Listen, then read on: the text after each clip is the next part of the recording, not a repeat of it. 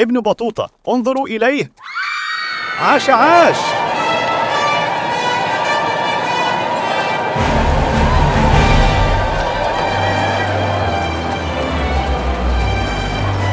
يا ابن بطوطة. أهلا وسهلا. كيف حالك؟ إنني بخير والحمد لله. قد تشرفنا بك وبحضورك. تفضل وكل من ضيافتنا.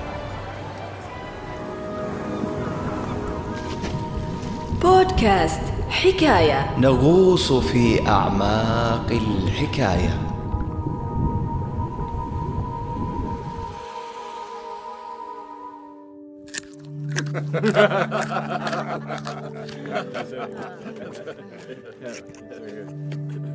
قد أكرمتني خير إكرام يا مولاي حتى اللحم الحلال قد أمرت لي به خصيصا. طبعا فأنت زيفي من بلاد العرب. إنني أستأذن منك لألحق بإخوتي المسلمين. تفضل ولا تقطع زيارتنا فإني أحببتك.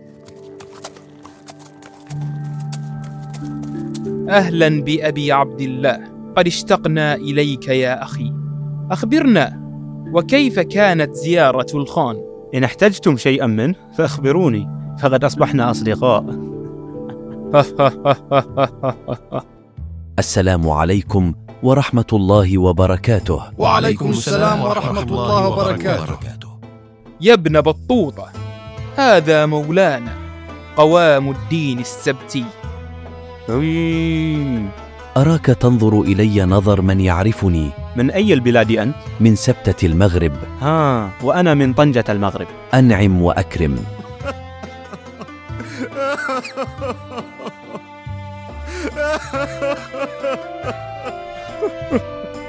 ما بالك تبكي يا رجل؟ لقد أبكيتني من بكائك. لحظة. هل دخلت بلاد الهند من قبل؟ ها نعم. أو أنت البشرى؟ نعم نعم. عرفت لما أبكي.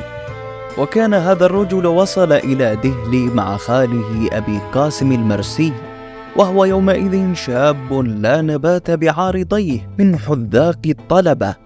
وكنت أعلمت سلطان الهند بأمره فأعطاه ثلاثة آلاف دينار وطلب منه الإقامة عنده فأبى وكان قصده في بلاد الصين فعظم شأنه بها واكتسب الأموال الطائلة.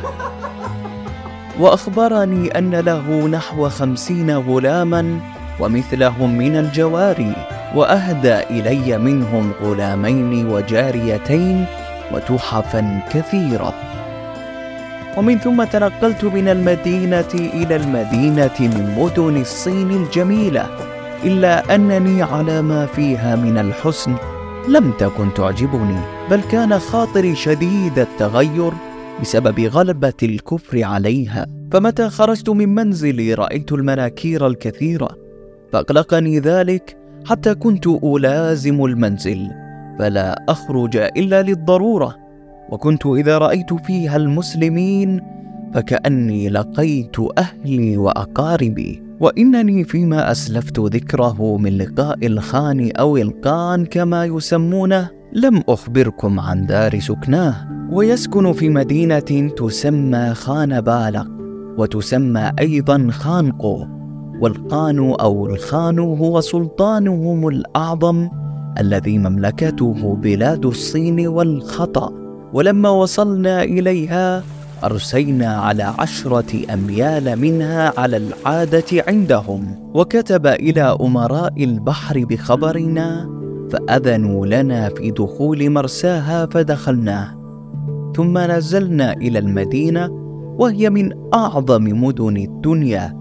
وليست على ترتيب بلاد الصين بكون البساتين داخلها إنما هي كسائر البلدان والبساتين بخارجها ومدينة السلطان في وسطها كالقصبة وقصره في وسط المدينة المختصة بسكناه. انظر إلى القصر يا ناخوذة كيف هو بالخشب المنقوش وما هذه الأبواب الكثيرة يا ناخوذة؟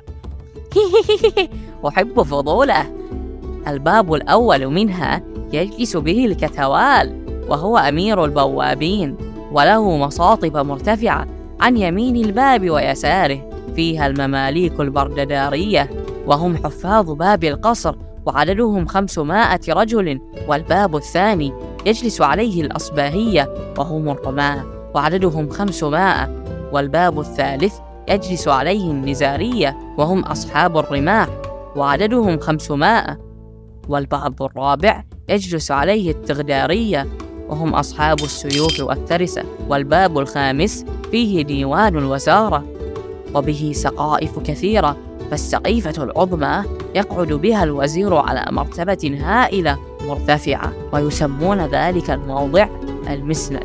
وبين يدي الوزير رواة عظيمة من الذهب وتقابله سقائف باقي الكتاب والوزراء. ولكل طائفة منهم أمير من الصينيين. وبعد يومين في مدينة الخان. أين اختفى الخان؟ فلم نعد نراه. لقد خرج يقاتل ابن عمه الذي أراد أن يخلعه. لم يقاتله إلا حينما أتينا.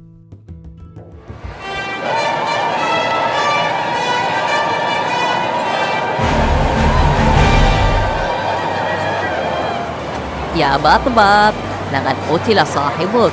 واستأثر ابن عمه بالملك. لا حول ولا قوة إلا بالله. هيا فلنغادر يا ناخوذة. أخاف أن يقتلنا هذا المجنون. هيا هيا.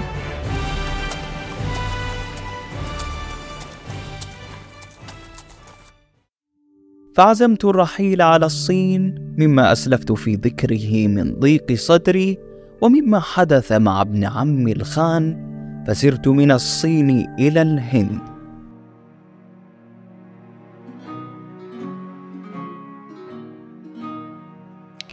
جدي ما بالك سكت يا جدي؟ قصصت عليك الكثير من اخباري يا ابني محمد وأظن أن نكتفي بما قصصته عليك.